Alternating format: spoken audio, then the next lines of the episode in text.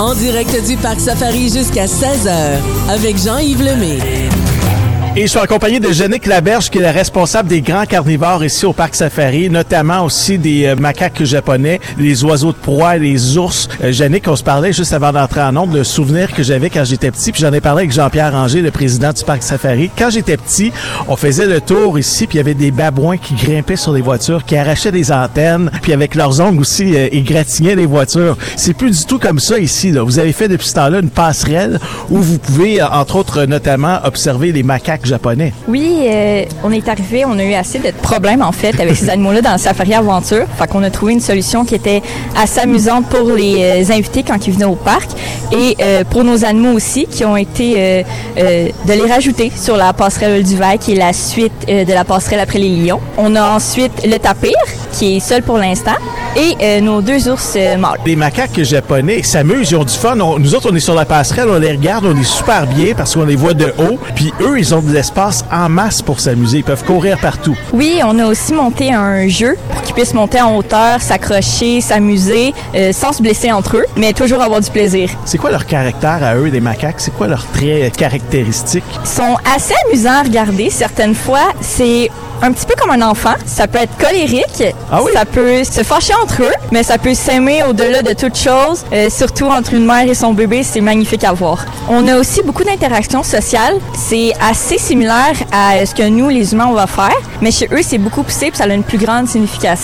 Quand tu parles d'interaction sociale, est-ce que toi, tu peux y aller les voir en bas? Est-ce que vous pouvez les approcher, les macaques, ou c'est pas possible de faire ça? On n'a pas de contact avec ces animaux-là parce que c'est des animaux qui sont quand même assez... C'est des animaux sauvages. Il y a des ours pas loin aussi, là. Oui, oui, c'est... euh, c'est- Faut c'est- pas les oublier, les autres. Non, c'est oui, il faut faire attention. Euh, ça reste tout le temps des animaux sauvages, fait que moins de contact possible avec eux. On a toujours euh, quelque chose entre nous et eux pour notre sécurité et la leur aussi. Là, l'été, ça va bien, ils peuvent rester à l'extérieur comme ça, mais l'hiver, est-ce que c'est euh, le macaque japonais peut s'adapter aux températures, au climat ici du Québec? Le macaque japonais est une espèce en fait qui peut autant vivre dans des bonnes températures assez chaudes que dans des températures assez froides. Euh, ça peut aller jusque dans les moins 20, moins 30, mais plus qu'on va vers le moins 40, là, on va être porté à euh, les laisser à l'intérieur parce que ça va commencer à être un petit peu trop froid, euh, assez dangereux aussi peut-être pour les enjeux au niveau des pieds et des mains. C'est quoi les interactions qu'il y a entre les macaques et les ours? Ils vivent dans le même territoire, là. Ils sont quand même assez proches,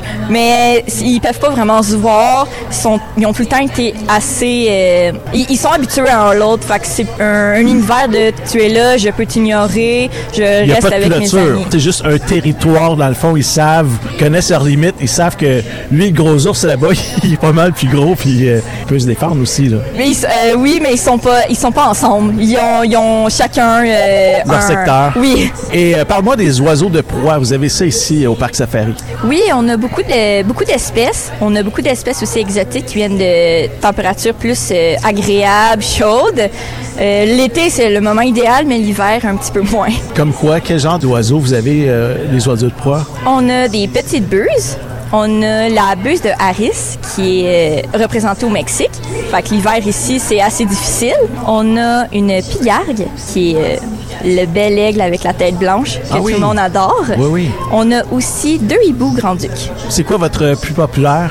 Populaire, je sais pas, mais moi, mon préféré, c'est euh, notre petite buse, Yannick. Ah oui, elle Oui. s'appelle Yannick? Oui. Qu'est-ce que ça fait comme bruit, une buse? Peux-tu m'imiter une buse? C'est... ça ressemble un peu comme...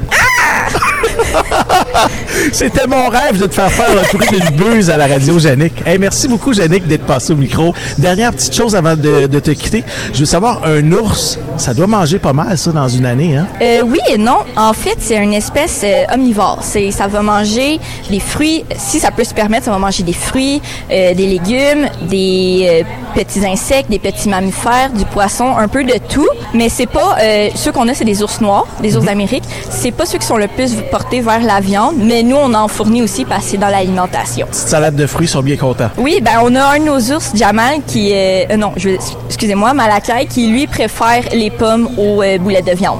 Toi, tu les connais toutes par cœur comme ça. Tu fais des parties de famille avec tes ours, tes Ah, singes. c'est c'est- c'est mes, c'est mes petits préférés. Hey, Yannick, je te souhaite une superbe journée et une bonne saison ici au Parc Safari. Ben, merci, ça fait plaisir. Vous aussi, une bonne journée. Merci. Toute la famille s'amuse ici en direct du Parc Safari. On vous y attend jusqu'à 16h.